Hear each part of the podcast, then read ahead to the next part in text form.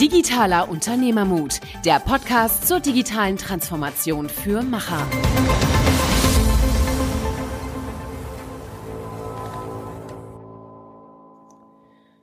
Hallo und herzlich willkommen zu einer neuen Episode Digitaler Unternehmermut mit Niklas und Michael. Wir haben heute den Christian Solmecke bei uns. Er ist Partner Wilde Beuger Solmecke, eine Rechtsanwaltskanzlei in Köln. Und das Gespräch ist sehr informativ und entertaining, lohnt sich dran zu bleiben. Christian ist Anwalt, aber auch ein YouTube-Star mit mehr als 300.000 Abonnenten. Er hat das Thema digital sich selbst angeeignet, hat dort wirklich Schritt für Schritt jeden Schritt weiterentwickelt und hat wirklich einen tollen Job gemacht, das ganze Thema zu etablieren. Genau, und ich finde es wirklich bemerkenswert, dass er diesen traditionellen Bereich der Jura oder als Rechtsanwalt diesen traditionellen Bereich so modern und neu besetzt. Also gerade seine YouTube-Präsenz ist wirklich, das ist nicht nur langweiliges Jura-Gerede, sondern er trifft den Puls der Zeit und spricht vor allem ja auch junge Leute an. Das finde ich sehr bemerkenswert. Lohnt sich dran zu bleiben. Viel Spaß beim Zuhören.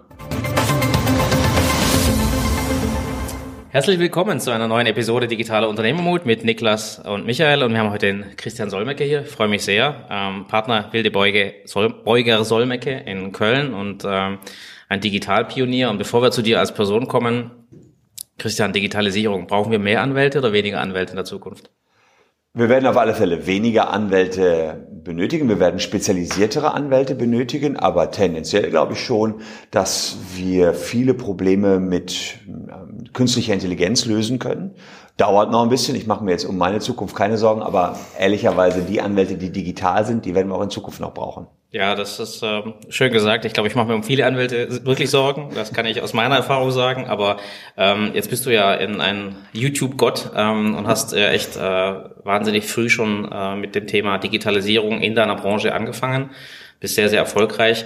Erzähl doch mal ein bisschen was über dich, wie du überhaupt dazu kamst, das zu machen. Also eigentlich hat die Digitalisierung mich fast an den Rande meiner Existenz gebracht. Also ich stand wirklich mit dem Rücken zur Wand, weil wir durch digitales Marketing so erfolgreich waren, kann ich gleich auch noch was zu erzählen, dass wir das ganze Geschäft, was plötzlich da war, nicht mehr abgearbeitet bekommen haben. Das heißt, wir hatten Massen an Mandaten, aber keine digitalen Prozesse hinten. Das heißt, ich habe nur Leute eingestellt in Köln und Kellerräume angemietet für Akten und die waren dann irgendwann voll, die Keller. Das heißt, für mich kann ich nur schon mal als Appetizer auf diesem Podcast sagen, war Digitalisierung Fluch und Segen zugleich. Mhm. Aber du hast ja sehr früh erkannt, dass ich sag mal, die Art der Wissensvermittlung zum Beispiel, wo du sehr stark drin bist, komplett anders gemacht werden muss und ich sag mal überhaupt Wissensvermittlung gemacht wird, weil ein klassischer Anwalt, der teasert vielleicht, aber sobald du was wirklich wissen willst, musst du bezahlen und du hast ja das Modell verändert. Wie kamst du denn da drauf? Tatsächlich hat das schon relativ früh angefangen. Da war ich vor, ich glaube, 14 Jahren junger Anwalt in Gefelsberg, meine Heimatstadt bei Wuppertal, Ennepetal, Hagen, da um die Ecke. Und das Erste, was ich gemacht habe in meinem neuen Job als Anwalt, das war schon ziemlich hart, das war ein Notariat. Und ich saß da den ersten Tag und habe zu meinem Chef erstmal gesagt, alles cool hier, aber wir brauchen eine Webseite. Ja, ich will nicht in einer Kanzlei ohne Webseite arbeiten. Und das hätte jetzt ja bei denen irgendwie schief kommen können, die sagen, endlich mal einer, der sich um das Thema kümmert. Wir wollten schon immer mal eine Webseite haben.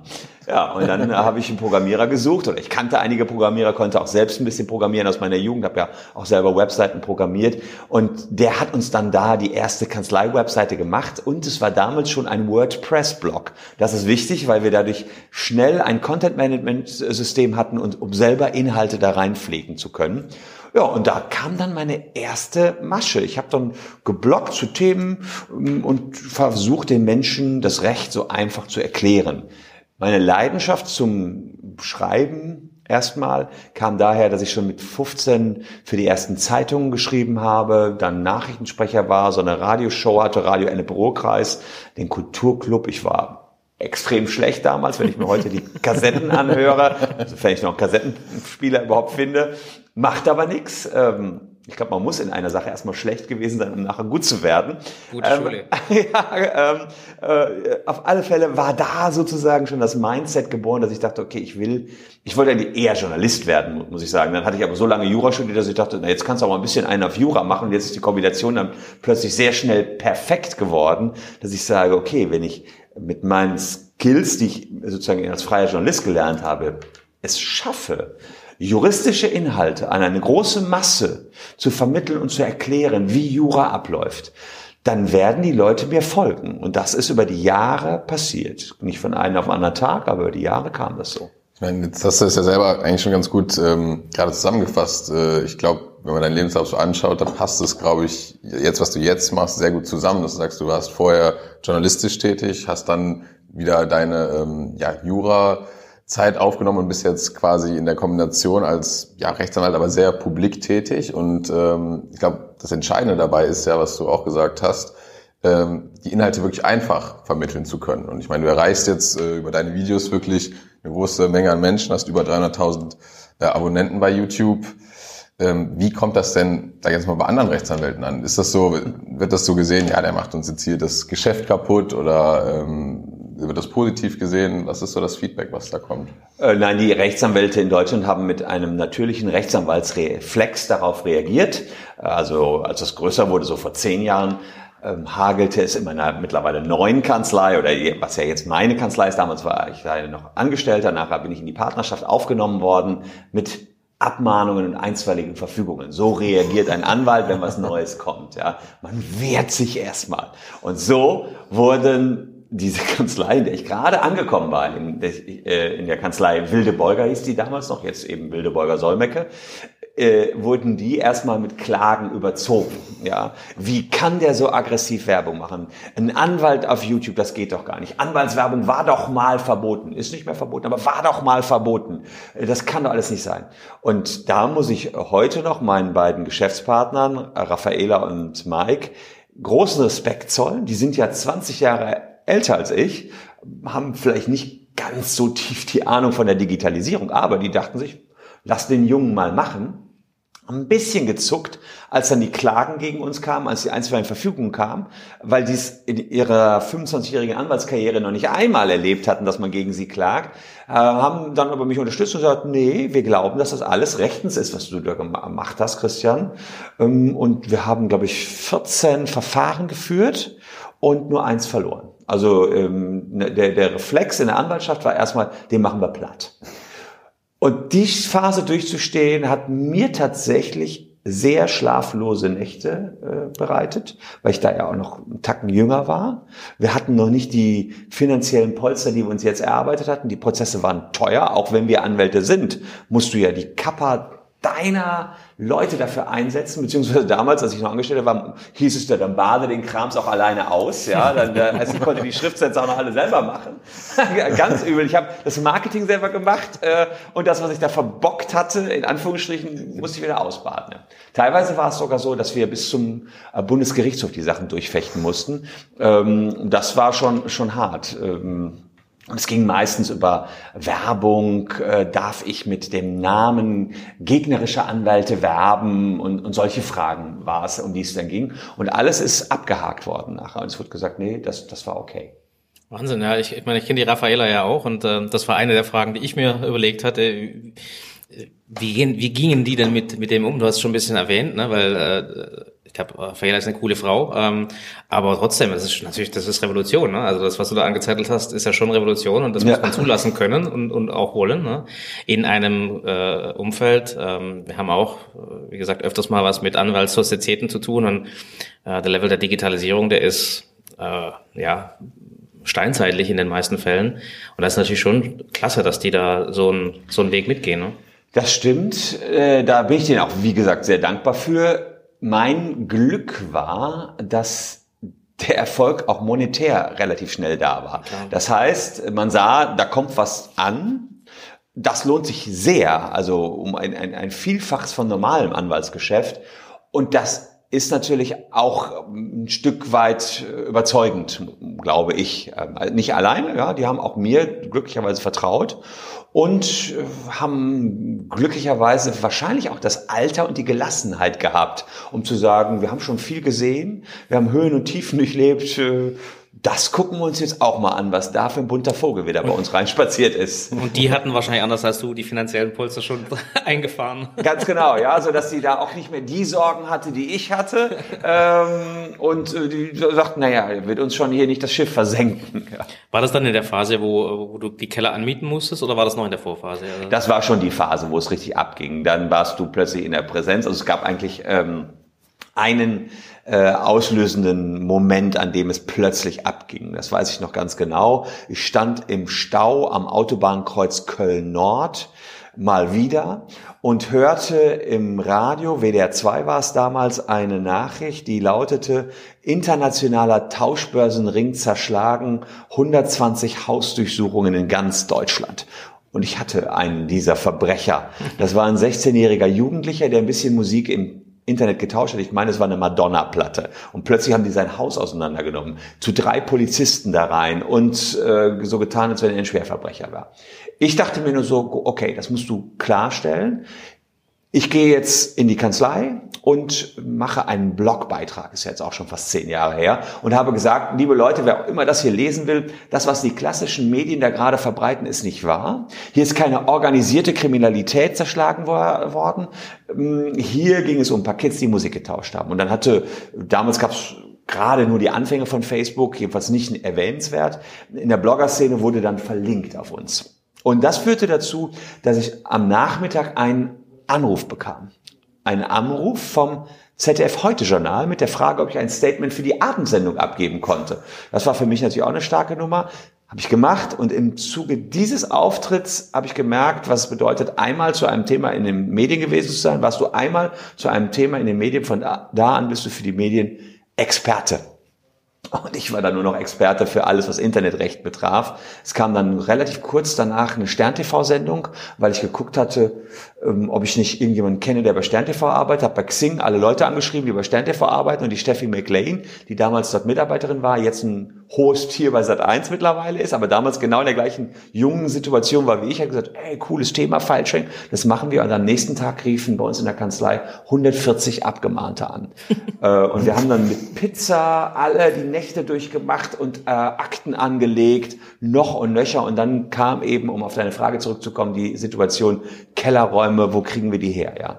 Akten über Akten. Und plötzlich eben, wir hatten ja noch Suchmaschinenoptimierung gemacht, AdWords und Medien dazu, dass die ganze Konglomerat, die ganze Palette gespielt, das führte zu einem Massengeschäft, was bis heute noch die Hälfte unseres Umsatzes ist. Die andere Hälfte ist klassisches Kanzleigeschäft, 295 € die Stunde, verkaufst du deine Stunden. Das ist allerdings endlich und du musst immer wieder mehr Manpower einstellen. Das ist für mich das nicht skalierbare Geschäft, aber als Beimischung sehr gut, ist immerhin die Hälfte des Umsatzes. Die andere Hälfte ist aber der lukrativere Teil, das ist das Massengeschäft. Skalierbarer natürlich, aber ist das, wenn du das sagen kannst, sind das die gleichen Leute, die beides machen oder beides können? Oder habt ihr eine klare Trennung zwischen, ich sag mal, klassischem Geschäft und diesem, du nennst es Massengeschäft, das ist ja wirklich tatsächlich ein skalierfähiges Modell. Ja, da gibt's eine klare Trennung, das kann man so sagen. Es ist auch so, dass die Leute, die im Massengeschäft sind, ab und an auch mal, wenn im schönen Geschäft im schönen Geschäft ist Quatsch, im, ja, sagen wir mal, klassischen Anwaltsgeschäft, was überläuft, dass sie es mitmachen. Aber ansonsten ist es schon eine klare Trennung. Ehrlicherweise sind das auch andere Typen von Menschen. Die einen, die sagen, alles klar, ich möchte in meine Kanzlei kommen, ich möchte jeden Tag die gleichen Arbeitsabläufe vorfinden und sie sind damit happy, ja, sowohl im Sekretariatsbereich als auch im Anwaltsbereich. Und dann gibt's da, die sagen, der Vertrag, die AGB, die Neuerung kann nicht groß genug für mich sein. Ich will knobeln, ich will mich jetzt mal 2 Wochen nur auf diesen einen Vertrag stürzen. Und beides gibt's und beides findet bei uns Platz. Das war übrigens die größte Frage, die wir uns am Anfang gestellt haben, ob das funktionieren kann. Mhm. Ja. Und nebenher vielleicht noch, ist das ganz erwähnenswert, die Frage, machen wir uns nicht unseren Ruf als Medienboutique dadurch kaputt, dass wir plötzlich so für die Massen es machen? Ich kann es klar beantworten, nein. Weil auch die Fernsehproduktionsgesellschaften, die wir vorher vertreten haben, es sau cool finden, dass ein Anwalt plötzlich YouTube macht. Mhm. Ja gut, ich glaube, da kommt ja auch die Nachfrage für diese Sender zum Tragen, weil ich meine, die sind ja in der gleichen Zeit auch in die sozialen Medien gewachsen und das Digitale, also ich kann mir sehr gut vorstellen, das ist ja auch eine super Synergie. Die müssen auch mit dem Thema umgehen und wenn die im Prinzip da dann, ich sag mal, einen Rechtsbeistand haben, der versteht, um was es geht, der Leading Edge ist, der kann ihnen ja auch besser helfen. Glaube ich auch. Also das ist auch so als Feedback gekommen, dass sie sagten, boah, eure Followerzahlen möchte ich gerne mal haben. Ich meine, wir haben mehr Abos als RTL, wir haben mehr als, ich glaube, die ARD oder mehr als das ZDF, ist natürlich schon irgendwie eine Aussage. Da sieht man, dass die in der digitalen Transformation noch ein bisschen alle zurück sind. Und das, obwohl sie ja generell eher innovativ sind, die Medien, ja, und viel mit Technologie zu tun haben. Ja, das ist halt die Abhängigkeit von dem Kanal. Aber ja, das war auch eine Frage, die hast du vorhin ganz kurz angerissen. Du bist sehr präsent in den, ich sag mal, klassischen Medien, also im Fernsehen. Du hast sehr, sehr viele Auftritte, stehst sehr früh auf dafür. Also ich folge dir ja auch und sehe, wie du dich da abknechtest. Wie wichtig ist das, diese Medienpräsenz in der alten Medienwelt im Vergleich zu dem, was du tust? Ist das eine Synergie? Ist das... Also warum machst du das? Ne? Also es wird immer unwichtiger, muss man sagen. Mein Ziel war es, das kann ich auch klar sagen, eigene Kanäle aufzubauen. Mhm. Das am Anfang hast du aber nichts. So, also musste ich zusehen, wie komme ich an den Traffic? Mhm. Den kannst du kaufen über AdWords, ist aber teuer. Auch über Suchmaschinenoptimierung war ein anderer Kanal. Und ein Kanal, den ich ganz gut verstanden habe, war, über die klassischen Medien zu gehen. So ein Stern-TV-Auftritt, klar, der ist immer noch stark, bringt dir 3 Millionen Zuschauer auf einen Schlag. Aber bringt dir auch nur eine Präsenz zu einem Thema, den die wollen, den die Medien wollen, den Stern TV beispielsweise will. Und jetzt plötzlich haben wir Kanäle, die so stark sind, dass wir, ich kann es aktuell sagen, wir haben eine Zuschauerzahl am Tag, in diesem Monat ist auch wirklich super gelaufen, am Tag von 150.000 Zuschauern bei YouTube. Sprich, ich kann zwar nicht 3 Millionen was sagen, aber Stern TV war ich ja eh immer nur so 4-5 Mal im Jahr, ja, sondern ich kann jeden Tag 150.000 Menschen meine Botschaften mitteilen. Ich glaube, der Unterschied ist ja nochmal zusätzlich, die Leute kommen ja bewusst zu dir. Und Stern TV gucke ich vielleicht unbewusst. Das heißt, also sprich, ne, also die kommen ja ganz gezielt auf dich. Das heißt, deine 150.000 sind eigentlich viel mehr im Vergleich zu den 3 Millionen, die einfach casually Stern TV anschauen. Also ich glaube, ehrlich gesagt, wenn man die Rechnung aufmachen würde, wäre es wahrscheinlich sogar, bist du besser. Ne? Das kann sogar sein. Das merke ich natürlich auch im Impact. Das heißt, ich habe natürlich auch schon bei NTV was erzählt zum Widerruf von Autokreditverträgen. Das wollen vor allen Dingen Leute machen, ihren Kreditvertrag widerrufen, die sich vorher einen Diesel, VW-Diesel vorzugsweise, aber geht auch bei Benzinern, und jede Automarke gekauft haben. Ich bin dazu bei NTV und danach rief keiner an. Wir haben dazu ein YouTube-Video gedreht und 100 Leute riefen an, nach einem YouTube-Video.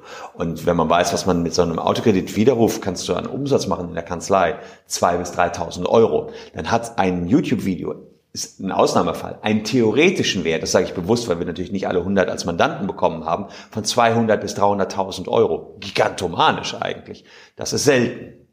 Und ich werde oft gesagt, naja, Herr Solmecke, ich habe aber letztens ein Video von Ihnen gesehen, da haben Sie was gemacht zum Thema Pilze sammeln im Wald. Wie wollen Sie denn dazu ein Mandat abwickeln? Ja, sage ich. Was ich hier betreibe, nennt sich Content Marketing.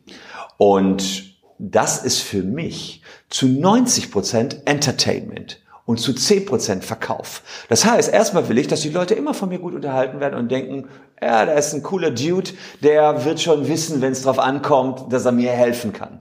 Und dann habe ich Produkte, wie zum Beispiel Autokreditwiderruf, wie die Verteidigung von Tauschbörsennutzern, wie Immobilienkreditwiderruf war ein schönes Produkt, wie eine E-Commerce-Shop-Beratung, das Pauschalpaket. Und die platziere ich dann ab und an auch.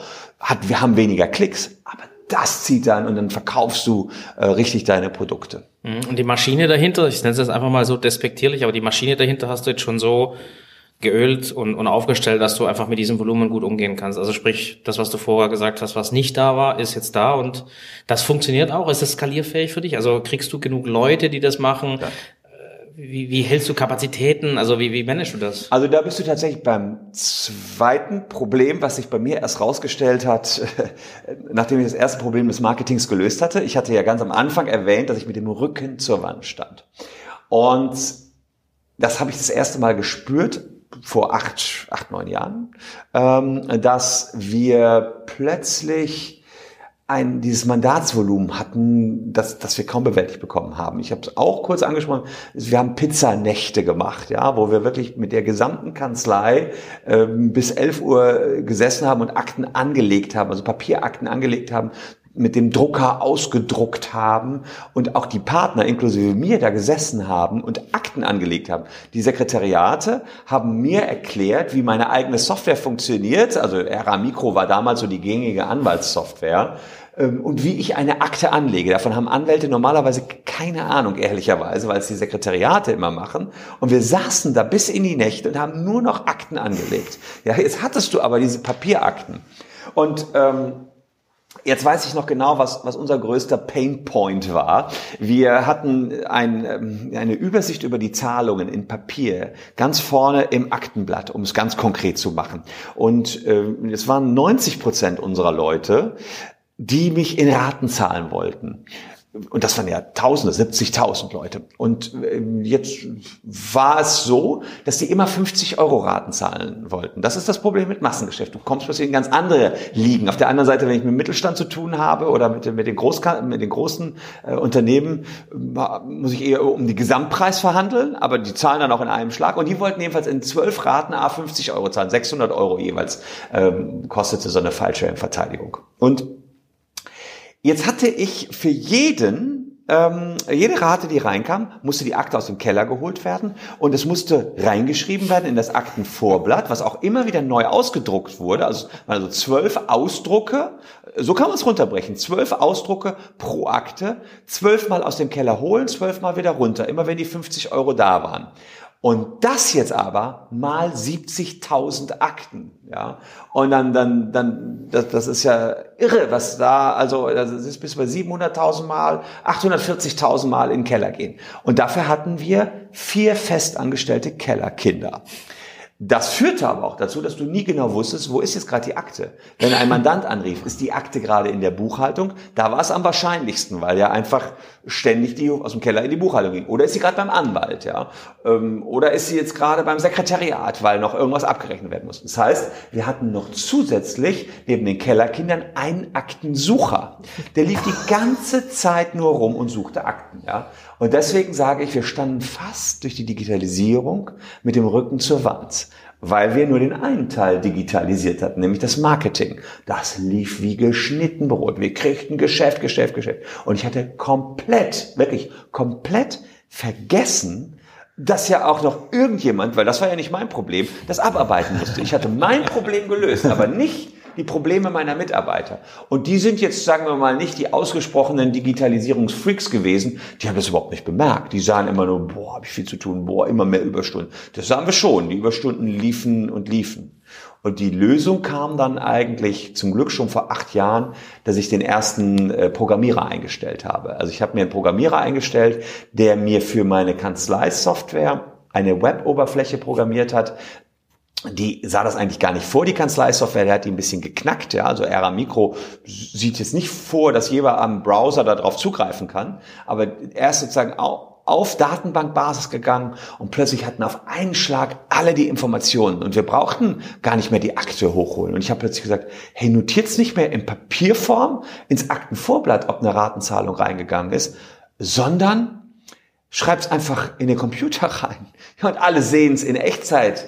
Synchron. Ja, das war natürlich der Revolution. Und plötzlich habe ich gesagt, und wisst ihr was? Und jetzt gehen wir noch einen Schritt weiter. Wir lassen das ganze Aktenvorblatt weg. Ein Raunen ging durch die Kanzlei. Wir haben seit 30 Jahren ein Aktenvorblatt, ja. Ich sage, nein, wir haben kein Aktenvorblatt mehr. Das führende System ist jetzt digital. Nicht mehr das führende System ist plötzlich die Akte. Die haben wir auch noch. Die haben wir lange Zeit noch behalten. Und ehrlicherweise in manchen Bereichen wollen gewisse Leute noch Akten haben. Macht aber nichts, kann ich gleich noch was zu erzählen, kann man auch ein bisschen parallel fahren. Aber das führende System war plötzlich digital Und das war schon eine kleine Revolution. Und plötzlich gingen 840.000 Gänge in den Keller weg. Das zeigt es eigentlich ganz plastisch, was Digitalisierung bringen kann. Ja, das ist schon eine enorme Zahl und natürlich auch die Veränderung. Ich finde es schön, dass du es so offen sagst, dass du es tatsächlich vergessen hattest, weil das ist natürlich klar. Ich meine, viele Firmen fangen eigentlich da an. Ne? Also wir haben sehr viel zu tun mit Digitalisierung von Geschäftsprozessen, haben aber im Sinne von Marketing, Außenpräsenz null. Also ich sehe das Schwergewicht heute bei den Firmen eher im Dokumentenmanagement, ne? Was für dich und für uns eher so ja von vor 10 Jahren war. Der andere Teil eben nicht. Und es ist interessant, dass du es genau andersrum gemacht hast. Ja. Und das Learning daraus ist natürlich erheblich, weil ich glaube, dass du natürlich dann, deine ganze Struktur anpassen konntest. Aber wie managst du Kapazität? Du weißt ja nicht, rufen 140 an, rufen 1000 an. Also wenn du diese YouTube-Videos machst oder jetzt mit deinem neuen Buch, du weißt ja wirklich nicht, wie viel anrufen. Und wir reden jetzt wirklich von viel. Also sprich, wie managst du das? Wir haben tatsächlich jetzt es so gemacht, dass wir vor 10 Jahren die ganzen Anrufe nicht mehr verwaltet bekommen haben und nur noch alle Telefone klingelten. Und dann habe ich gesagt, okay, das hilft hier alles nichts mehr. Wir kriegen die nicht abtelefoniert, die ganzen Leute, weil plötzlich einfach mal 200, 300 Leute anrufen. Und dann war einer der besten Moves, glaube ich, die wir gemacht haben, dass ich gesagt habe, okay, lasst uns mal 2 Tage alle Calls in ein Anwalts-Callcenter, das ist das E-Büro in Berlin sitzen, die umlenken. Dass dort erstmal professionell, dass der Call aufgenommen wird und wir kriegen eine Gesprächsnotiz per E-Mail. Und das führte dazu, dass wir plötzlich nicht mehr die Rüge der Mandanten hatten, ihr seid ja nicht erreichbar, sondern wir sind im Moment zu 99% erreichbar. Nur 1% der Sachen gehen auf den Anrufbeantworter dort. Und da dachte ich so, ich mache das mal so 3 Tage lang. Ja, Pustekuchen. Wir haben es vor 8 Jahren angeschaltet. Ich habe es nie wieder abgeschaltet. Ja, wir haben es testweise für 3 Tage angeschaltet. Das war der Plan. Wir haben es in den letzten 8 Jahren nie wieder abgeschaltet. Das gilt für Neumandanten. Alles, was wir an Marketing machen, kriegt jetzt eine Nummer, die erst einmal ins Callcenter geht. Innerhalb von 1 Minute habe ich dann eine Gesprächsnotiz, was will der von uns? Und dann wird sortiert. Da habe ich einen Sortierer, der guckt, okay, was sind das also für Calls? Sind die wichtig, sind die nicht so wichtig, wird einkategorisiert. Wir haben viele, also sagen wir, was Mandatsanfragen betrifft. Hallo, ich habe hier ein 2,95 Abo für irgendwelche Klingeltöne, könnt ihr mir das widerrufen? Das ist jetzt nichts für uns. Selbst wenn wir gut Massengeschäft können, aber das ist noch zu kleinteilig. Irgendwann werden wir auch das hinkriegen mit Technologie, aber da sind wir noch nicht. Das nennt man Access to Law, Zugang zum Recht. Den Leuten kann ich leider noch keinen Zugang zum Recht bieten, will ich aber auch schaffen. Das heißt, da muss man anders mit umgehen. Habe ich wieder junge Kollegen, die früher bei mir gearbeitet haben, an die geben wir das Geschäft weiter. Aber das hochwertigere Geschäft würde dann relativ zügig darüber in eine Pipeline gezogen werden. Und wir können dann, weil ja die Gesprächsnotiz schon da ist und wir die E-Mail-Adressen der Leute notiert haben, denen relativ zügig antworten. Und zwar, wenn die alle das gleiche Problem haben, auch in Workflows antworten. Mhm. Und so kriegen wir auch große Mengen an einem Tag in den Griff. Und dann habe ich noch ein Outbound-Callcenter, die sitzen bei mir. Das sind Leute im 2. Staatsexamen. Da kann ich bis zu 10 Telefonierer gleichzeitig hinsetzen. Die kann ich auch, also ich habe da 30 freie Mitarbeiter, die ich jederzeit akquirieren kann. Und wenn es hart auf hart kommt, sitzen die da zu 10 und rufen zurück. Wie zum Beispiel kurz vorm 31.12.2018. Da ging es darum, dass viele Leute sich noch der Musterfeststellungsklage gegenüber VW anschließen wollten. Und wir haben innerhalb von 2 Wochen 1800 Leute zurückgerufen. Also das haben wir dann relativ schnell hochskaliert. Und das kam sehr plötzlich. Die Idee kam mir, das war kurz rund um Weihnachten, dass wir den Menschen ja helfen könnten, sich der Musterfeststellungsklage anzuschließen. Es war ja so, dass der Staat eigentlich gesagt hat, ey, wir machen eine Musterfeststellungsklage, das kann jeder selber. Und dann habe ich das selber mal als Anwalt versucht auszufüllen, dachte so, Anspruchsgrund, was muss ich denn da eintragen? Habe ein bisschen recherchiert in meinen Juradatenbanken, bin dann dazu gekommen, was eigentlich da rein muss und habe gesehen, was die da alle eingetragen haben. Dachte, ey, ist ja völlig falsch, was ihr da alle eintragt. Ja, ich mache das für euch. Aber ich musste es dann, hatte dann nur noch 2 Wochen Zeit, an das Geschäft zu kommen. Aber wir sind an sehr viel Geschäft in kürzester Zeit gekommen. Und dann ist genau das passiert, was du gerade gesagt hast. Wir mussten rucki-zucki hochskalieren. Mhm. Und Telefon, interessant. Telefon spielt für dich noch so eine große Rolle? Also, oder wann siehst du denn eine Migration zu Chat oder zu, also volumenmäßig, dass die Leute wirklich elektronisch auf euch zukommen und auch mit euch vielleicht tatsächlich elektronisch in Verbindung bleiben? Tatsächlich war es so, dass ich erst versucht habe, die Leute auch zu gewinnen, rein über das Internet. Da habe ich schon sehr früh mit angefangen, vor 10 Jahren. Und ich kann dir was zu Akquisequoten sagen. Im File-Sharing wird jeder Zweite, der bei uns anruft, Mandant, was schon stark ist. So, aber weil wir auch sehr berühmt für das Thema File-Sharing sind. Aber wenn ich das Gleiche versucht habe, habe ich natürlich versucht, über alleine digitale Kanäle, also ohne Telefon, habe ich eine Mandatierungsquote im Moment von 7%. Das heißt, im Moment sagen die Leute, ich will mit meinem Anwalt gesprochen haben. Jedenfalls bei denen, die eine Abmahnung bekommen haben, die ein konkretes Problem haben. Bei so Modellen wie Flightride, wo du sagst, okay, eigentlich hätte ich es nicht gemacht, aber da ist jemand, der kümmert sich drum, hast du natürlich gar nicht so sehr das Bedürfnis, mit jemandem zu telefonieren. Mit denen kannst du auch nicht telefonieren. Die gehen auch darauf, friss oder stirb, gib's uns oder mach gar nichts oder lass es ganz weg. Und ich muss allerdings sagen, der erste Kontakt muss bei uns übers Telefon erfolgen. Also ansonsten haben die Leute kein Vertrauen zum Anwalt. Noch nicht, das kann sich noch ändern, aber ohne Telefon geht bei uns leider noch nichts. Danach die Workflows sehr gut, per E-Mail und so weiter, aber erster Kontakt, auch um Vertrauen zu gewinnen, über Telefon, und es geht sogar noch weiter. Der erste Kontakt über das E-Büro ist ja sowieso schon per Telefon, aber nachher muss auch irgendwann mal ein Anwalt bei denen angerufen haben. Die wollen einen Anwalt gesprochen haben. Ohne dem funktioniert bei uns kaum was. Aber ich finde, das ist ja eine super Erkenntnis, und es hört sich jetzt gerade auch so bei dir an, dass du wirklich regelmäßig ja dir den gesamten Workflow immer angeschaut hast und, sag ich jetzt mal, immer die Probleme wieder identifiziert hast. Wo ist gerade zum Beispiel ein Bottleneck oder wo befindet sich gerade der Punkt, wo es, sag ich mal, hapert, und dann darum wieder eine Lösung zu finden, ne? Ja, das war natürlich auch ein bisschen doof, dass wir dann immer nur nachrennen konnten. Das heißt, du hast immer erstmal die Schmerzen gespürt. Ja, das heißt, immer war erstmal der Flaschenhals da, und dann mussten wir den wieder aufbiegen so ein bisschen, dass es so richtig rund läuft. Egal, wie viel da reingeschoben wird, würde ich sagen, haben wir so seit 2-3 Jahren. Dann gibt's schon nochmal, wie jetzt vor Weihnachten, das war natürlich doof, dass ich mir das ausgedacht hatte. Dann, alle hatten sich schon so auf Weihnachten innerlich eingestellt, auf ruhige, freie Tage. Da ist es ja im Büro auch eher ein bisschen ruhiger, und die Leute sagen sich dann, oh, ich bin über die Tage da, das ist ja eh nicht so stressig. Die hatten dieses Jahr ein bisschen Pech. Die wissen, die werden nächstes Jahr Urlaub einreichen. Genau, die werden nächstes Jahr Urlaub einreichen. Also normalerweise sind das ruhige Tage. Bei uns dieses Jahr waren sie nicht so ruhig, aber wir haben das, glaube ich, auch ganz gut aufgebogen.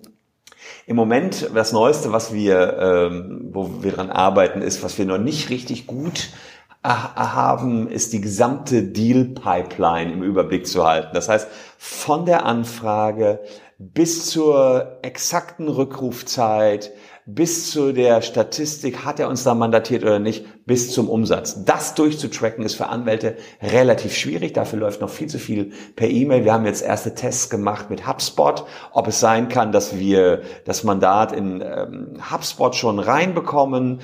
Aber das würde dazu führen, dass wir auch die gesamte E-Mail-Kommunikation über HubSpot führen müssen und nicht mehr über unsere Kanzleisysteme.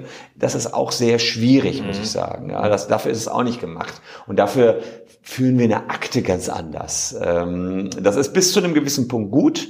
Aber da hört es dann auf. Da habe ich noch nicht das richtige digitale Tool gefunden. Ich hätte jetzt gedacht, du sitzt in deinem Büro und hast hier einen Riesenscreen vor dir und schaust dir die Zahlen an, wie sie purzeln, und freust dich über den Deal-Funnel. Ein bisschen schon. Also das habe ich mir selbst programmieren lassen. Morgens bekomme ich immer 9 Mandate gestern. Immerhin. Ja, immerhin, ja. Sehr aktuell. Also das ist sehr aktuell. 9 Mandate gestern ist für mich immer so, läuft, und das in den einzelnen Mandatsbereichen. Da kommt immer jeden Morgen. Ist ein bisschen, also seit Jahren ist das die erste Mail, die ich morgens lese. 9 Mandate gestern. Und damit weiß ich, wir sind gesund oder nicht gesund. Und das gibt mir das unternehmerische Bauchgefühl.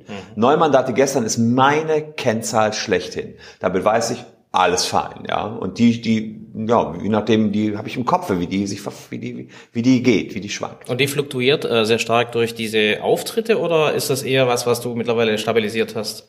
Das ist krass stabilisiert. Mhm. Also die Fernsehauftritte bringen da gar nichts mehr. Okay. Nö, das ist Fernsehauftritte bringen nur noch Branding. Und weil Fernsehen im Moment schon noch angesehen ist in Deutschland, aber das ist nur eine Frage der Zeit. Meine Eltern finden es super, weil alle ihre Freunde sie dann immer darauf ansprechen, ich habe deinen Sohn wieder im Fernsehen gesehen. Mein Sohn ist 11, guckt gar kein Fernsehen, aber 0 Fernsehen. Es gibt nur eine einzige Sendung, also 0 stimmt dann ja wieder nicht, eine einzige Sendung, die er im Fernsehen guckt, aber ansonsten gar nichts, und das ist Verstehen Sie Spaß mit Guido Kanz. Aber das ist es. Ansonsten und das ist jetzt plötzlich auch abgelöst worden, seit Verstehen Sie Spaß die ganzen Einzelteile auf YouTube hat, war es auch das für ihn. Lineares Fernsehen ist für meinen 11-jährigen Sohn de facto tot. Und für den ist das überhaupt nicht cool, wenn ich im Fernsehen bin. Das interessiert den gar nicht. Der kriegt das schon mal mit, dass ich, wie gesagt, wie du schon angesprochen hast, mal früh im Morgenmagazin bin. Ja, Papa musste da früh aufstehen. Schade, kann er nicht mit uns frühstücken eher. Oder abends dann in Stern-TV-Shows rumtingeln. Ist dem scheißegal. Was der cool findet, ist, als ich bei seiner Einschulung auf dem Gymnasium hier vor 2 Jahren mit meiner Frau in der Schlange stand und mir einen Kaffee geholt habe. Und dann kamen die 15-, 16-Jährigen. Sind Sie nicht der Anwalt Christian Solmecke? Ja, sag ich, bin ich. Wir kennen Sie doch aus YouTube. Wir sind Follower Ihres YouTube-Kanals. Können wir wohl mal ein Selfie zusammen machen? Und dann habe ich dann auf seinem Schulhof Selfies gemacht. Und er, also urstolz, hatte direkt auf seiner neuen Schule die entsprechende Street-Credibility mitbekommen. Mein Papa, der YouTuber, aber nicht irgendwie der TV-Anwalt. Scheißegal, daher kennt mich in der Nachwuchsklientel kein Mensch. Nur YouTube zählt. Ja, das ist tatsächlich echt ein Phänomen, ne? Also, und YouTube ist ja auch noch eher fast schon wieder ein alter Kanal für diese Kids. Also, wir hatten letztens die saglose Diskussion über Snapchat, dass wir es einfach alle nicht mehr kapieren. Ob das die nächste Generation wird, ist mal dahingestellt, aber das ist ein krasser Bruch, wenn du dir überlegst, wie wir sozialisiert wurden spezifisch und was da danach kommt. Deswegen glaube ich auch, dass das eine sehr ähnliche Geschichte ist und du irgendwann mal ausschlafen kannst, weil ja, ich habe mich irgendwann immer auf Colt Sievers gefreut, wenn das kam. Oder Hart, aber herzlich, sowas habe ich geguckt, das kam immer um eine... 18.15 Uhr, ne, sowas. Ja, genau, kam um eine bestimmte Uhrzeit, 18.15 Uhr oder sowas, dann saß man vor dem Fernseher. Alles andere musste bis dahin erledigt sein.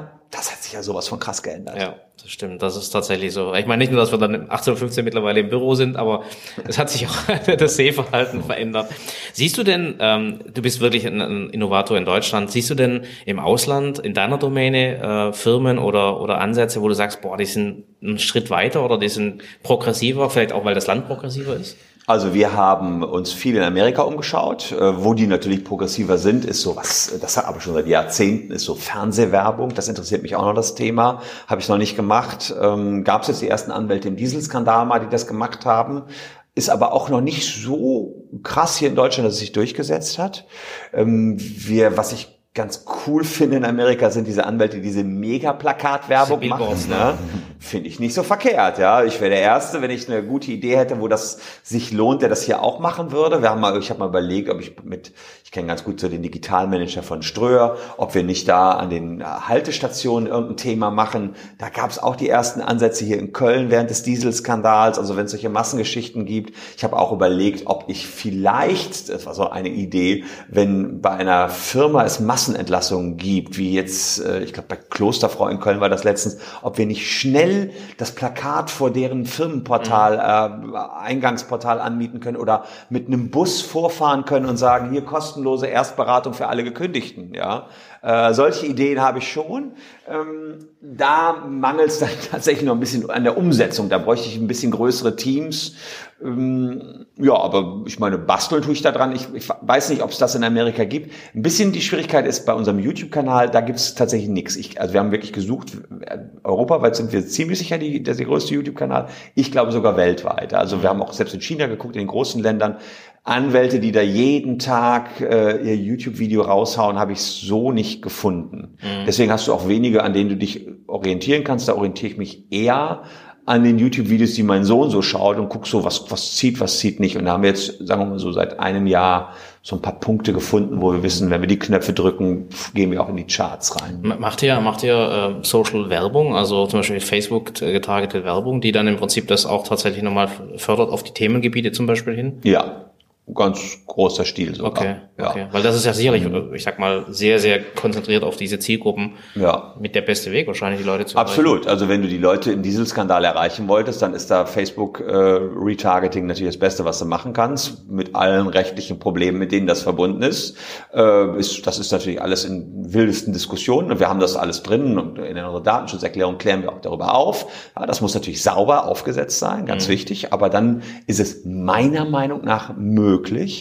Und du kannst natürlich tatsächlich sehr weit damit kommen, wenn du sagst, okay, welche Leute haben sich auf meiner Webseite den Widerruf von Autokreditverträgen angeguckt und sagst dann, bild mir eine Lookalike-Audience darauf auf Facebook. Ist die Trefferquote bei Facebook schon gar nicht so schlecht, muss ich sagen. Irgendwie schaffen die es, ähnliche Leute dann anzusprechen. Mhm. Das klappt ganz gut, muss ich sagen. Und AdWords haben wir auch im großen Stil gemacht.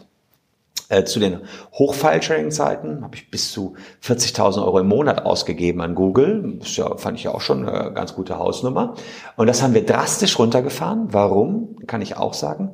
In der Anfangszeit war es so, ich habe pro Klick auf eine Werbung. Bei Google zahlt man erstmal nichts für die Werbung. Ist ja alles kostenlos. Toll. Man zahlt nur pro Klick. Und habe pro Klick auf so eine File-Sharing-Werbung 50 Cent ausgegeben. So, das war ein fairer Preis, weil ich wusste, ich brauchte 10 Leute, die meine Webseite, die Landingpage besuchen, bis einer anruft. Kostete mich also ein Anruf 5 Euro. Ich wusste weiterhin, dass ich 2 Anrufe brauche, bis ein Mandat da ist. Kostete mich ein Mandat, also 10 Euro. Also wusste ich, ich mache 500 Euro Nettoumsatz und muss 10 Euro Ausgaben, sind 2%... glaube ich, ja, 2% Marketingkosten. War also ein fairer Deal. Jetzt im Moment kostet mich ein Klick nicht mehr 50 Cent, sondern 5 Euro, das 10-fache. Sprich, hinten sind die Marketingkosten, haben sich auch verzehnfacht, 20%. So gerade noch vertretbar für mich. Weil eine Kanzlei hat höhere Kosten, als man denkt insgesamt. Kann ich aber mit den 20% so gerade noch leben. Damit komme ich aber nicht mehr auf Platz 1, sondern nur noch hinten auf Plätze 3, 4. Warum ist das so? Weil immer mehr Anwälte gerade denken, ich müsste mal was mit AdWords machen. Also nehmen die sich ein Budget pro Monat, 300 Euro, und sagen, ich will immer Platz 1 sein. Das führt dazu, dass die 300 Euro, Google sagt, schon nach Tag 1 verballert sind, weil Google sagt, kein Problem. Für 300 Euro mache ich dir Platz 1. Die haben kein Tracking hinten, nix. Und das fühlen die sich gut und sagen, boah, diesen Monat wieder 300 Euro für Marketing ausgegeben. Das ist aber gar kein Problem, 300 Euro für Marketing auszugeben im Monat, wenn ich Google laufen lasse. Und deswegen gehen wir jetzt longtailig, das heißt, wir bieten nicht mehr auf die Top-Keywords wie Abmahnung, sondern sagen jetzt Abmahnung, Waldorf Frommer, Rechtsanwälte. Und das klappt jetzt noch besser, da sind noch nicht so viele vielleicht auf den Trichter gekommen oder haben sich nicht die Mühe gemacht.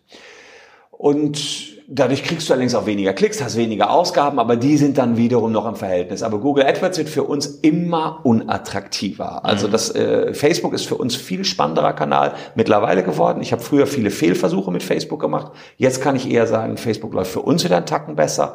AdWords ist gut, wenn man schnell was anschieben will, noch keine Erfahrung hat. Dann kriegst du schnell erste Erfolge, aber man muss longtailig gehen, damit es sich noch lohnt. Jetzt bist du ja Anwalt und ich meine, was mich gerade flasht, ist, dass du uns hier eine Lehrstunde in Online-Marketing gibst und in Social-Media-Werbung. Machen wir auch ein bisschen. Aber machst du das selber oder macht ihr das selber? Das klingt für mich sehr organisch, dass du selber machst. Ich sag mal, 99% der Firmen lassen machen. Ja. Wie macht ihr das? Ich habe, also was Suchmaschinenoptimierung betrifft, war ich immer ein Freak. Da habe ich viele Bücher zugelesen, da ich selber programmiert habe, habe ich sehr früh mit Suchmaschinenoptimierung begonnen und habe das lange Zeit selber gemacht und ab dann allerdings tatsächlich, das wurde so diffizil, dass ich vor einem Jahr einen großen Relaunch in Auftrag gegeben habe und die haben nochmal alles anders gemacht, als ich das kannte. Das konntest du gar nicht mehr so verfolgen. Was diese ganzen Marketinggeschichten betrifft, Habe ich das immer selber gesteuert? Warum konnte ich das? Kann ich dir auch sagen, weil ich etwa 50 Vorträge pro Jahr halte, oft auf Social-Media-Konferenzen, auf Konferenzen zum Thema digitale Transformation. Und da habe ich immer Folgendes gemacht. Ich habe meinen schönen Rechtsvortrag da gehalten und bin dann sitzen geblieben in der Konferenz, auf den teuersten Konferenzen dieser Welt. Ja, und habe den besten Input der besten Speaker bekommen, die man bekommen konnte. Und habe einfach fleißig mitgeschrieben. Und dann hat man das fand ich ja spannend, wie das so alles läuft. Und dachte, vielleicht kann man das auch auf den Anwaltsbereich transformieren. Und habe das also erstmal alles selber gemacht, wirklich jedes bisschen. Ich kann Facebook-Kampagnen erstellen bis ins kleinste Detail rein, weil ich mir das selbst gezogen habe. Ich mache dir Facebook-Anzeigen und. Wir haben so ein kleines Ferienhäuschen in Holland. Unglaublich, wie viel Traffic. Meine Frau hat gesagt, wie bitte in dieses kleine Dorf in Holland schickst du plötzlich so einen Traffic, ja, über Facebook. Ja, wir haben zack ausgebucht. Ja, alle freien Zeiten, wo wir nicht dahin wollen, zack ausgebucht. Und damit war sogar das Häuschen eine sehr lukrative Veranstaltung, weil mir das Spaß macht. Ja. Da einfach zu sehen, wie man Leute begeistert für eine Sache und dann dahin lenkt. Aber mein Ziel war es eigentlich, weniger zu arbeiten. Und weil ich da so... Moment, du erzählst uns jetzt die letzten 44 Minuten, genau, was du alles machst und welche Ideen du hast. Das passt jetzt nicht mit diesem Satz zusammen.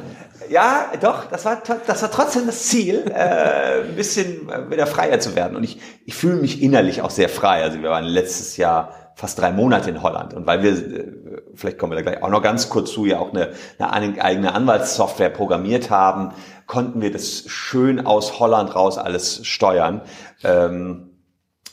Fühlte ich mich einfach da befreiter. Das Einzige, was noch an mir klebte, war der YouTube-Kanal. Den muss ich selber machen. Die Fernsehauftritte auch. Sind die anderen in der Kanzlei noch nicht ganz so bereit für. Aber das Online-Marketing, da dachte ich mir, da muss es Leute geben, die viel besser sind als ich. Und deswegen haben wir uns zum 1.1. einen eigenen Online-Marketing-Manager gegönnt, der das jetzt Vollzeit für mich macht. Ja. Aber bei euch im Unternehmen? Ne? Im Unternehmen sitzt. Das heißt, du hast es nicht an eine Agentur gegeben oder machst es? Der macht das, also wir haben auch noch Agenturen, aber die überwacht er quasi und guckt, ob die das alles gut machen, was mir zuletzt nicht mehr gelungen ist. Da musstest du mit den Agenturen dann Meetings machen und die konnten mir zum Glück nicht einen vom Pferd erzählen. Ich habe immer wieder den Finger in die Wunde gelegt und gesagt, Leute, ich glaube euch nicht, dass ihr mir das Doppelte an Leads gebracht habt, weil auf meinem Konto jedenfalls nichts ankommt. Mhm. Ja, und das ist sozusagen das Letzte, was du als Bauchgefühl immer noch hast. Kommt da auf dem Konto wirklich mehr an? Und dann merkten die plötzlich, sorry, wir hatten einen Tracking-Pixel doppelt gesetzt. Und deswegen hatte sich das Geschäft verdoppelt, ja. Und die haben nonchalant innerhalb von einem Monat mir gesagt, ja, Christian, guck mal hier die Zahlen, super, wir haben das Geschäft verdoppelt. Sag ich, nee, kommt aber nicht an. Eure Zahlen können nicht stimmen, kann ich euch schon direkt sagen. Und das macht jetzt der Sebastian, der war früher hat bei Sparhandy dort ein ganzes Team geleitet und der macht das jetzt für uns, ist super. Bin ich ganz happy, dass ich das nicht mehr selber machen muss. Das hast du ja selber so ein bisschen angesprochen, weil das wäre eigentlich auch was gewesen, wo ich dachte, das ist jetzt der nächste logische Schritt, vielleicht das Ganze auch nochmal eine Softwarelösung zu geben, weil ich meine, ihr habt jetzt eure Anwaltskanzlei quasi mit dem Online-Funnel und mit der ganzen Abarbeitung dahinter, denke ich mal, sehr gut durchstrukturiert. Gibt es denn da wirklich Möglichkeiten, manche spezielle legale Probleme so in eine Software zu gießen, dass es komplett automatisierbar wird? Ja, und das wird wahrscheinlich auch meine, sagen wir mal, künftige Anwaltskarriere, da, wenn ich noch Bock habe, vielleicht noch 20, 30 Jahre zu arbeiten, dann... Die Karrierekür. Das ist also sagen, genau, das ist die Kür. Und da habe ich mich aber auch was eingelassen, Softwareentwicklung, was ich so auch ehrlicherweise nicht gedacht hätte. Also dann, während ich mich da so nach und nach in diese Marketingaktivitäten reingearbeitet habe, kam plötzlich dieses Thema Software auf. Nachdem wir natürlich 8 Jahre den eigenen Entwickler hatten, für uns eine super laufende Software hatten, kam dann irgendwann mein Cousin, der auch eine Anwaltskanzlei hat, sagte, ist ja cool, was ihr da macht, kannst du die auch bei mir installieren? Eure Anwaltssoftware. Habe ich die bei ihm installiert. Dann arbeitete der 2 Jahre damit und war immer begeistert. Und sagte, eigentlich müsstet ihr das mal allen Anwälten anbieten. Und dann wurde die Idee geboren, hey, wie wär's, wenn ich einfach richtiger Legal-Tech-Unternehmer würde und meine Software, die viele Dinge automatisiert im Anwaltsleben, mal professionalisieren. Und dann habe ich geguckt, wer kann denn Cloud-Software? Und ich sah einen Vortrag von Jörg Haas. Jörg Haas ist ein sehr erfolgreicher Cloud-Unternehmer aus Bonn, der groß geworden ist mit einer Software, die in fast allen Krankenhäusern eingesetzt wird zur Patientenerfassung. Das hat er für mehrere 100 Millionen an die ACFA verkauft, also wirklich einen tollen Deal da gemacht und von dem ganzen Geld dann die Scope Visio AG gegründet. Und die machen ein ERP und wollen im Prinzip ein bisschen SAP angreifen. Ja, ich habe schon mal von dem gehört. Das ist schon eine krasse Sache. Und ich schrieb dem Jörg, damals vor 2,5 Jahren war das damals, nachdem ich seinen Vortrag gesehen habe, eine E-Mail abends um 23 Uhr. Sehr geehrter Herr Dr. Haas, ich finde das toll, was ich auf Ihrem Vortrag gesehen habe. Sie haben das gleiche Denken wie ich. Ich will auch Cloud-Software anbieten. Sie machen das aber schon. Ich weiß aber gar nicht, wie man Software für die Massen anbietet. Ich kann Ihnen sagen, wer ich bin. Ich bin ein Anwalt, der für sich selbst eine Cloud-Software entwickelt hat. Können wir da nicht was zusammen machen? 1 Uhr nachts kam die Antwort von ihm. Sehr geehrter Herr Solmecke, lassen Sie uns treffen. Meine Sekretärin wird morgen einen Termin vereinbaren. 2 Wochen später, ohne Witz, war die Legal Visio GmbH gegründet. So schnell hat er dann auch gehandelt, hat gesagt, super, das machen wir. Wir haben unten den Porsche, die Logiken. Du hast oben das Anwaltswissen, schon in deiner Software. Lass uns das zusammenmatchen und wir geben Vollgas. Da haben wir uns allerdings das Zusammenmatchen und das Vollgas geben etwas schneller vorgestellt, muss ich sagen. Wir gingen so von einem halben Jahr aus, dass wir an den Markt gehen. Gedauert hat es 2 Jahre, bis wir an die Märkte gingen. Okay, ich wurde dann zwischendurch ein bisschen nervös. Ja, aber jetzt am August 2018 sind wir gestartet. 20 Kanzleien arbeiten jetzt damit. Das ist ein sehr schöner Erfolg. Die Feedbacks sind mega. Andererseits ist das jetzt eine kleine Firma, während wir in meiner Kanzlei ja 80 Mitarbeiter haben, habe ich jetzt in der Firma, die mir zur Hälfte gehört und der Firma von Jörg, das oder der HW Partners AG zur Hälfte gehört, haben wir jetzt sozusagen ja nur 4 Entwickler und ich bin der Geschäftsführer und da sieht es dann so aus, wenn wir auf den Start-up-Messen sind, dass ich vorher wieder in den Copyshop gehe, zusehe, dass wir da Plakate haben, Roll-ups bestelle, zusehe, dass Stifte da sind und das ist wirklich wieder ungewohnt. Wo sind die Kellerkinder, wenn man sie braucht? Ne? Das sind keine Kellerkinder. Da bin ich das Kellerkind und mache alles, ausnahmslos alles wieder von ganz unten. Während ich mich in der Kanzlei komplett freigestampelt habe von allen kleineren To-Dos, bin ich in der Legal Visio ein Start-up wie jedes andere Start-up in Deutschland und schaue auf jeden kleinen Euro, der mir da in Rechnung gestellt wird und wir gucken, können wir es nicht bei Flyer Alarm noch ein bisschen günstiger machen, als wenn wir es selber ausdrucken. Und das ist hart, muss ich sagen. Es ist wirklich nochmal hart.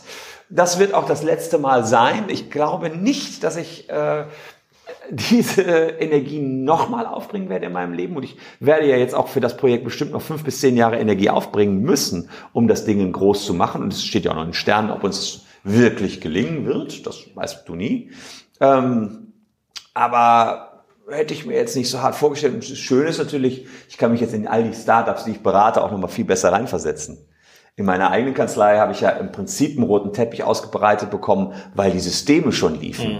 Bei der Legal Visio lief gar nichts, ja. Das ist also irre, ja. Aber das ist dann wirklich jetzt eine SaaS-Lösung? Also wenn jetzt, weiß ich nicht, ob Kanzleien zuhören, die könnten sich wirklich das anschauen und komplett. Die gehen auf legalvisio.de, die buchen das, innerhalb von 10 Minuten haben die eine komplette Kanzlei-Software. Und das ist tatsächlich disruptiv und revolutionär, würde ich sagen. Denn im Moment, wenn du eine Kanzleisoftware haben willst, dann kommen erstmal die Berater von RA-MICRO, gucken sich deine Technologien an, die du in-house hast. Dann halten die das für gut oder nicht für gut und du musst noch Server anschaffen. Dann brauchst du einen eigenen IT-Support, der das Ganze pflegt, betreut, Updates macht. Auch Wahnsinn. Das betrachtet kaum einer, wenn es um die Preise geht, was denn so eine Cloud-Software-Lösung kostet. Und dann hat Windows ein Update, aber RA-MICRO, die Software, die mit Abstand Marktführer ist, hat noch kein Update. Ja, und dann hängst du da erstmal und deine Software funktioniert vielleicht nicht oder musst dir Update-Lizenzen kaufen und. Dann hast du teilweise 5-Jahres-Verträge, hatten wir jedenfalls am Anfang.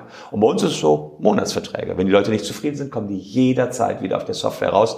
Wer nicht überzeugt ist von der Software, soll gehen oder uns sagen, was wir besser machen können. Ja, das ist ein super Ansatz und ich glaube wirklich, dass du da auch relativ weit vorn bist. Das ist aber wirklich hart, wie du sagst. Ich meine, am Ende des Tages, wir machen Software, wir wissen, wie schwierig das ist. Grassroots, selbst wenn es innovativ ist oder gerade wenn es innovativ ist, ist super schwer, weil da kommt ja wieder das zum Tragen. Ne? Deine Kunden, möglichen Kunden sind sehr konservativ, sind nicht so innovativ wie du. Also ich glaube, da spielt die Zeit vielleicht für dich. Ja. Das Timing vor 10 Jahren wäre zu früh gewesen. Das Timing jetzt, glaube ich, ist ein gutes Timing, ja, wenn man die Lunge hat, das durchzuziehen. Und was ich auch cool finde, dass du einen richtig guten Partner genommen hast, weil ich glaube, gerade in der Software-Domain, da hört es irgendwann auf. Das heißt, du musst wirklich mit Profis arbeiten, sonst fliegt dir das megamäßig um die Ohren und du brennst viel Geld. Ich glaube, das haben viele von unseren Kunden gemerkt, dass das... Da hört der Spaß auf, weil du kannst dich einfach nicht organisch reinarbeiten. Entweder du kannst es oder du kannst es nicht. Ne? Und, total. Also deswegen, das finde ich super.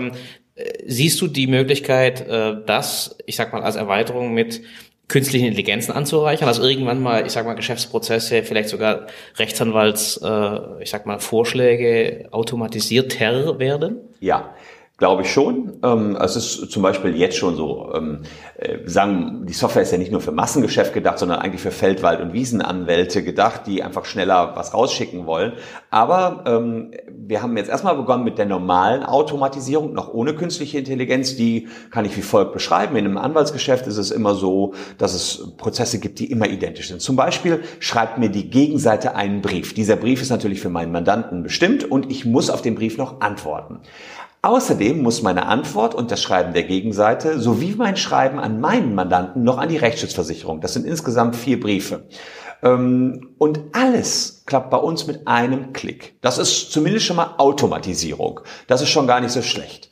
Ich könnte, so weit sind wir schon, den Inhalt des Schreibens abgleichen lassen mit vorherigen Schreiben und sagen, er ist zu 99% identisch, also führe den Prozess, den ich gerade beschrieben habe, automatisch aus.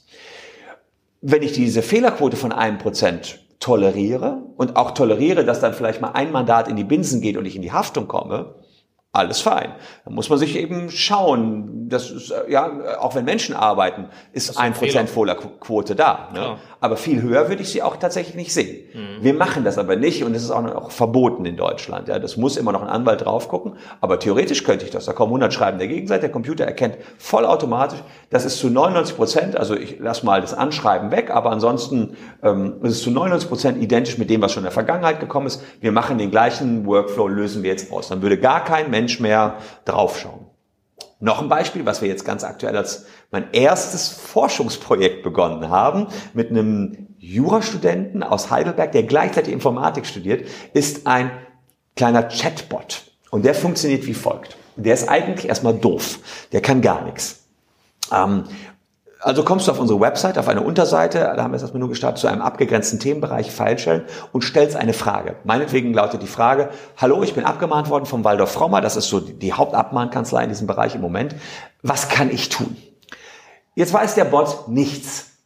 Also sitzt hinter dem Bot ein Anwalt im Moment noch. Und der Anwalt trainiert den Bot und sagt jetzt, inzwischen geschaltet ist IBM Watson. Mhm. Der Anwalt sagt jetzt, gibt die erste Antwort, die allererste Antwort und sagt, guten Tag, von wann ist denn diese Abmahnung, oder er sagt, guten Tag, wenn Sie eine Abmahnung bekommen haben von der Kanzlei Waldorf Frommer, handelt es sich wahrscheinlich um eine File-Sharing-Abmahnung. Hier geht es darum, dass Sie innerhalb der Fristen handeln und. Also er macht eine anwaltliche kleine Antwort darauf. Damit hat der Bot Antwort Nummer 1. Und das Schöne ist, was uns an IBM Watson liefert, jetzt kann diese eine Frage, was kann ich tun, noch gestellt werden auf, was ist jetzt zu tun, wie geht's jetzt weiter, wie kann das gelöst werden. Ich würde mal sagen, du kannst diese eine Frage auf 200 Arten und Weisen stellen. Und diese 200 Arten und Weisen erkennt IBM Watson und liefert dann jetzt schon beim nächsten Kunden die passende Antwort zurück. Im Moment noch zeigt er die passende Antwort meinem Anwalt an, der checkt, ist es richtig oder nicht richtig und drückt auf den grünen Button, muss aber nicht mehr tippen und nicht mehr recherchieren, weil er schon die Antwort von Watson geliefert bekommen hat. Und so haben wir den jetzt trainiert, haben jetzt, ich glaube, um die 500 Antworten im System, nur auf File-Sharing bezogen. Und wir sehen, fast alles konzentriert sich auf rund 200 Fragen. Die 300 anderen sind so Außenseiterfragen. Mhm.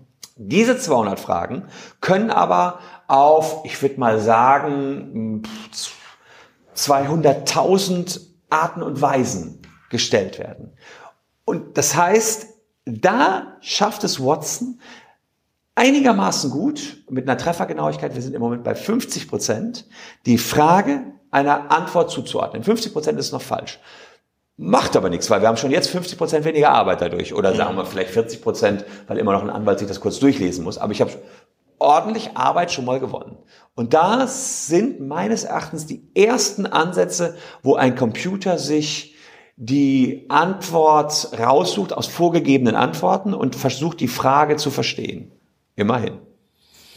Also ich glaube, dass das sicherlich noch weitergeht, aber ich meine, Boards, wie du sagst, sind erstmal doof. Da kommt aber auch zum Tragen, dass du der Experte bist, und ich glaube, das Expertenwissen wiederum auch wieder, ich sag mal, eine Anreicherung dessen ist, was die dann letztendlich können. Also sprich, ohne dich geht's nicht. Das ist ja auch so ein Grund der Frage, ist zu sagen, na, siehst du irgendwann mal, dass die Bots übernehmen, sage ich mal, die anwaltliche Tätigkeit. Unsere Eingangsfrage war die Anwälte. Ich glaube, du hast es meines Erachtens genau richtig erklärt, zu sagen, vielleicht gehen die Anwälte weg oder es werden weniger, aber die anwältliche Leistung in einer digitalen Welt, die geht eher nach oben, würde ich sagen. Also das heißt, ich brauche mehr Hilfe wie weniger, nur vielleicht anders verteilt. Das sehe ich auch so. Und die erste Auskunft, die kann natürlich von einem Bot künftig kommen.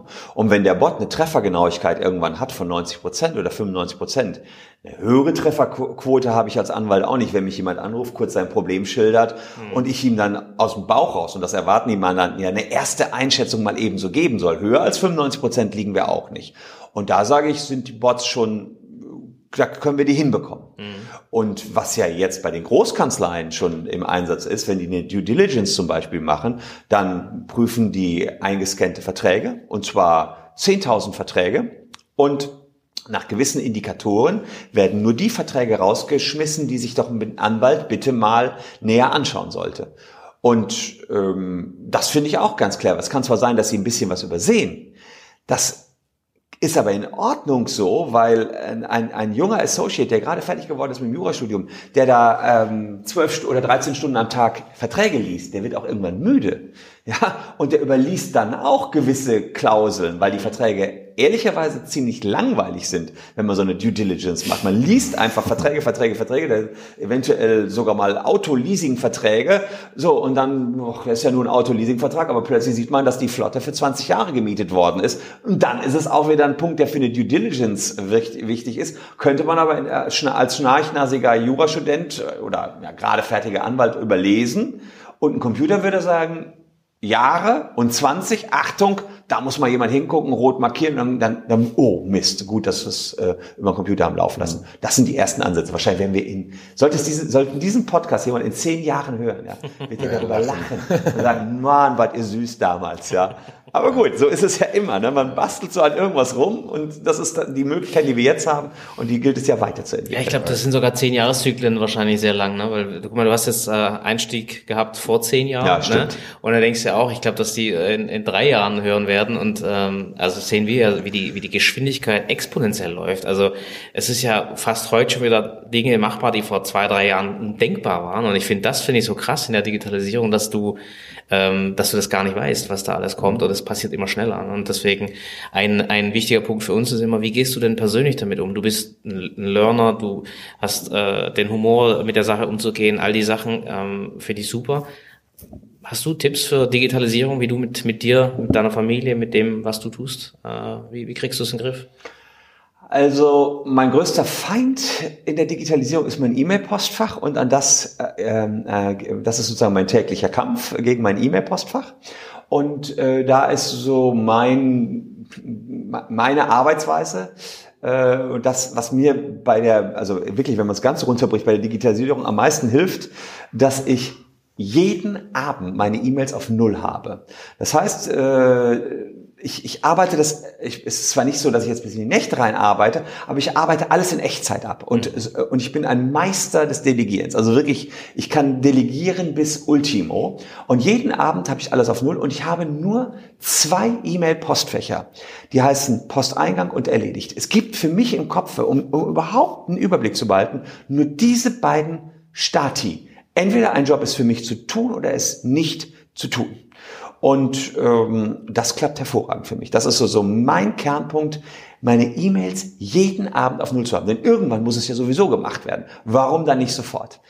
Fairerweise muss ich sagen, wenn ich jetzt an so Buchprojekten wie das letzte Buch hier, Legal Tech, was mich doch ein bisschen Nerven gekostet habe, arbeite, dann bleibt da auch mal eine Rückfrage von Co-Autoren mal 2-3 Tage liegen.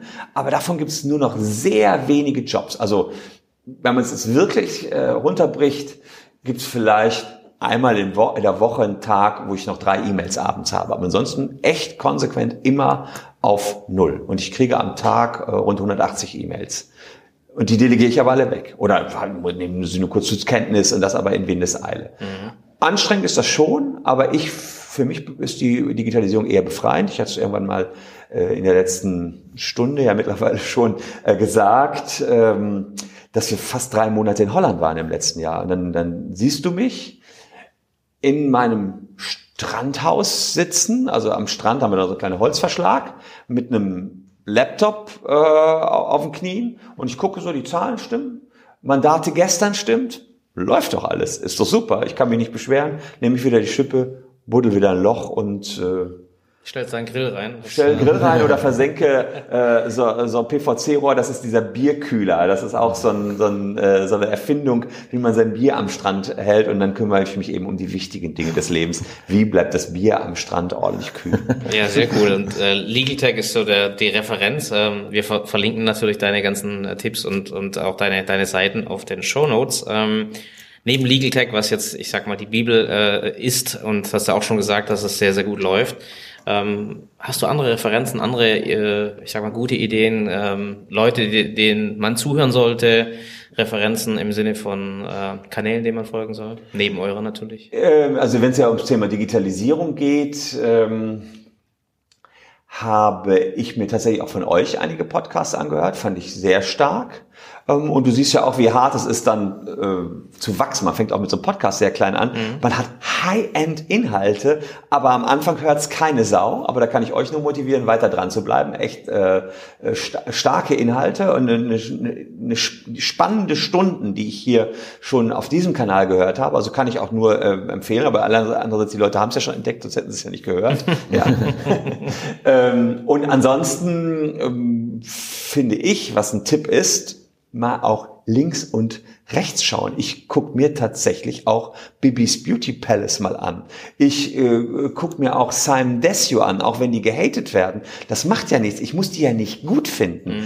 Aber open-minded bleiben, mal gucken, was da unten los ist in der Generation. Manchmal kriegt meine Frau zu viel, wenn ich mir da die Kiddie-YouTube-Videos reinziehe. Ich finde aber, das muss sein, um zu checken, was da unten abgeht. Und dann versuche ich, daraus meine Learnings zu ziehen. Das heißt, ich habe gar nicht so die großen Vordenker, wo ich sage, lest dieses Buch. Wenn ich inspiriert war von einem Buch, dann sind das so Bücher wie Simplify Your Life, also aufgeräumt bleiben irgendwie. Ne? Das finde ich nach wie vor gut von Lothar Seiwert. Hat mich sehr inspiriert, sehr geprägt. Oder was mich auch sehr geprägt hat, also das eine ist ja Lothar Seiwert und Tiki Küstenmacher, Simplify Your Life. Und was mich auch sehr geprägt hat, das war alleine von Lothar Seiwert, ein älteres Buch schon, wenn du es eilig hast, dann gehe langsam.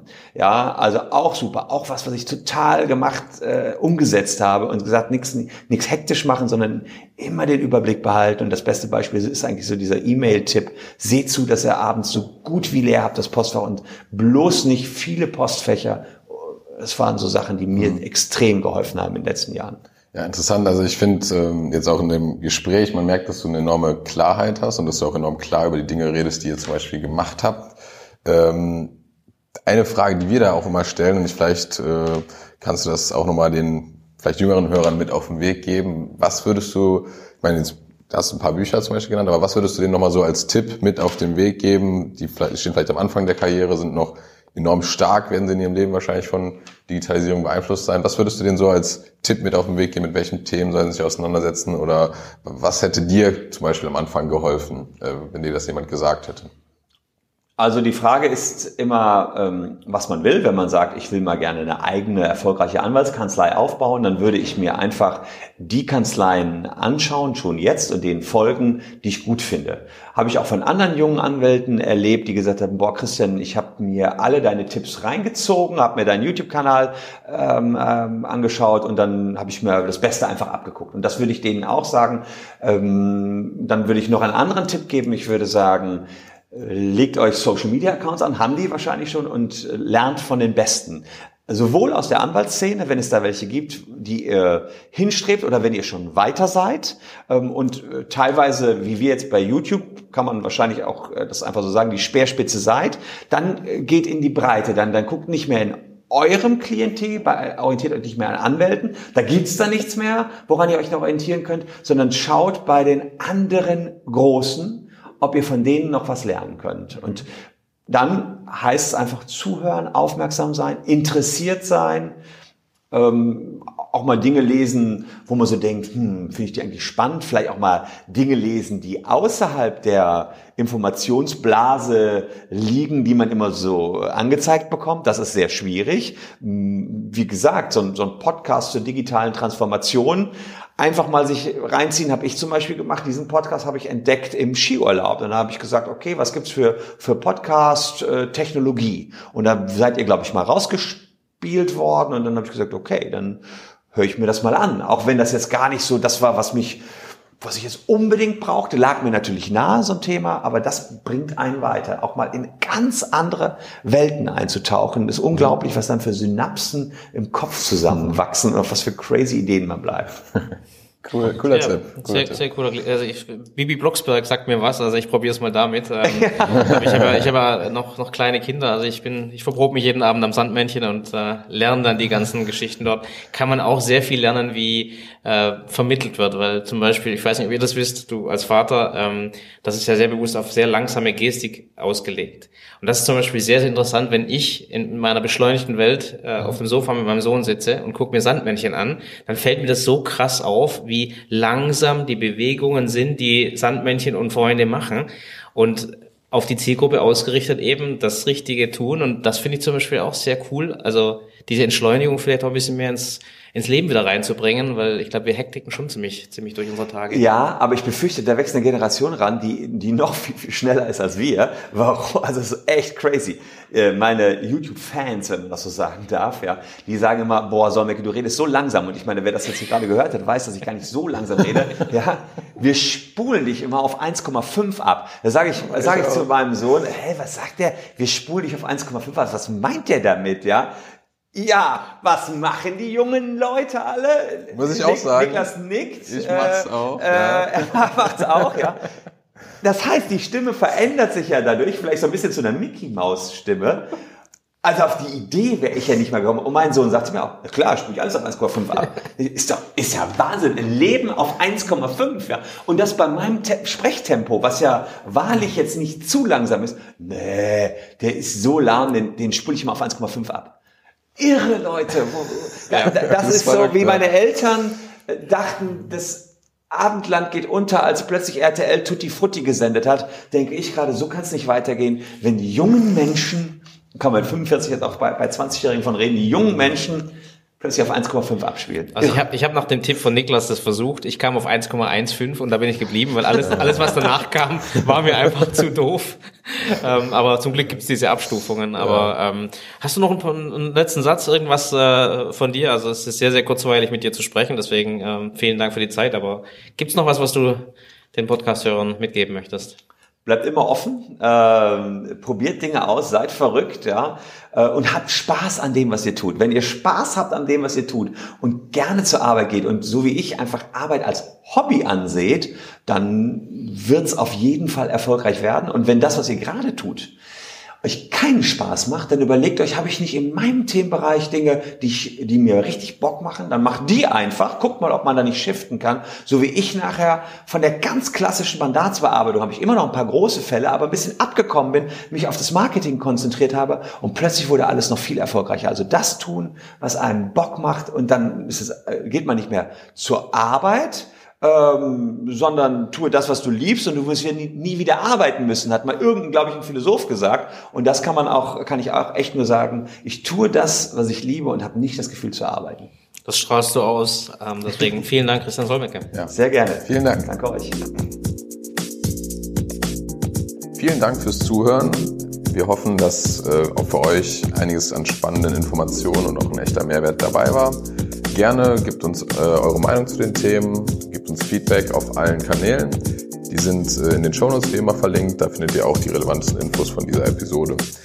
Und dann freuen wir uns natürlich, wenn ihr nächste Woche wieder einschaltet. Vielen Dank.